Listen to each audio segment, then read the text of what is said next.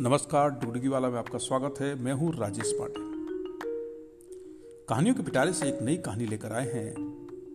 ये कहानी है एक मेंढक की, जो एक तालाब में रहता है और उसको मेंढकों का राजा बना दिया जाता है। राजा बनने के बाद वह क्या करता है और एक बुज़ुर्ग मेंढक उसको क्या सीख देता है, इस पूरी कहानी को सुनिएगा। ये कहानी है टर्रू की छलांग। जंगल के एक तालाब में बहुत सारे मेंढक रहते थे। इनमें से एक युवा मेंढक बहुत लंबी छलांग लगाता था। वह बहुत फुर्तीला था।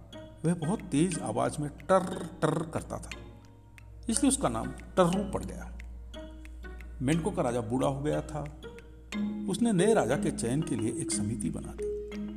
समिति ने लंबी छलांग और टर टर की दमदार आवाज़ के आधार पर राजा का चयन कर लिया। युवा मेंढक टर्रू को राजा चुन लिया गया।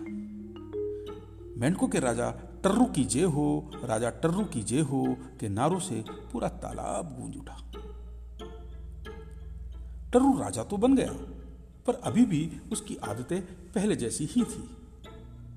वो तालाब के एक किनारे से दूसरे किनारे तक दिन भर छलांग लगाने में मस्त रहता था। कुछ बुज़ुर्ग मेंढकों ने उसको समझाया कि अब आप हमारे राजा हैं। आप तो पूरे दिन यहाँ से वहाँ छलांग लगाते रहते हो। हमारे लिए छलांग लगाने से ज़्यादा आवश्यक टर्राना है। हमारे तालाब के कुछ मेंढक दिन रात टर्राते हैं। इनकी वजह से ही पूरे जंगल में हमारी उपस्थिति का पता चलता है।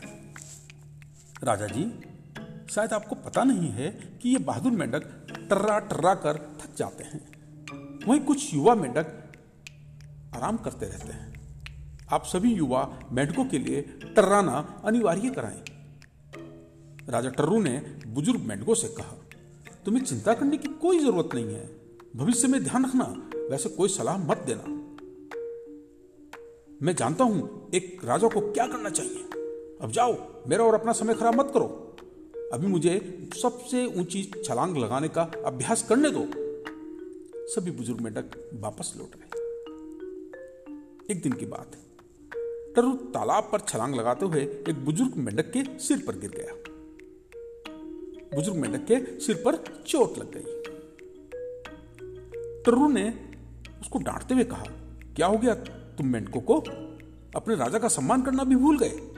तुम्हें पता है, मैं छलांग लगा रहा हूँ और बीच में कहाँ से टपक गए? इस पर बुज़ुर्ग मेंढक को गुस्सा आ गया और उसने कहा, कौन राजा? किसका राजा? तुम्हें अपने बड़ों से बात करना नहीं आता। और खुद को कहते हो राजा। राजा अपनी प्रजा का ध्यान रखता है। तुम्हारी तरह दिन भर छलांग नहीं लगाता। टर्रू ने कहा, मैं सबसे ऊँची छलांग लगाता हूँ, इसलिए तुम्हारा राजा हूँ। बुज़ुर्ग मेंढक ने कहा, इस तालाब को दुनिया मानने की भूल मत करो।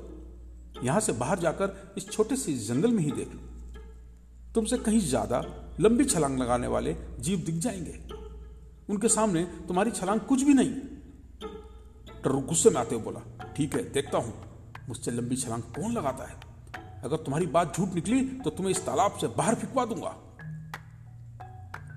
टर्रू तालाब से बाहर निकला और लंबी छलांग लगाने वालों को खोजने लगा। उसने देखा, हिन्नों का झुंड छलांग लगाता हुआ दौड़ रहा है। चीता उनका पीछा कर रहा है।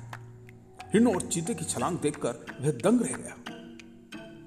कुछ ही देर में उसने बंदरों को पेड़ों की शाखाओं पर झूलते हुए देखा।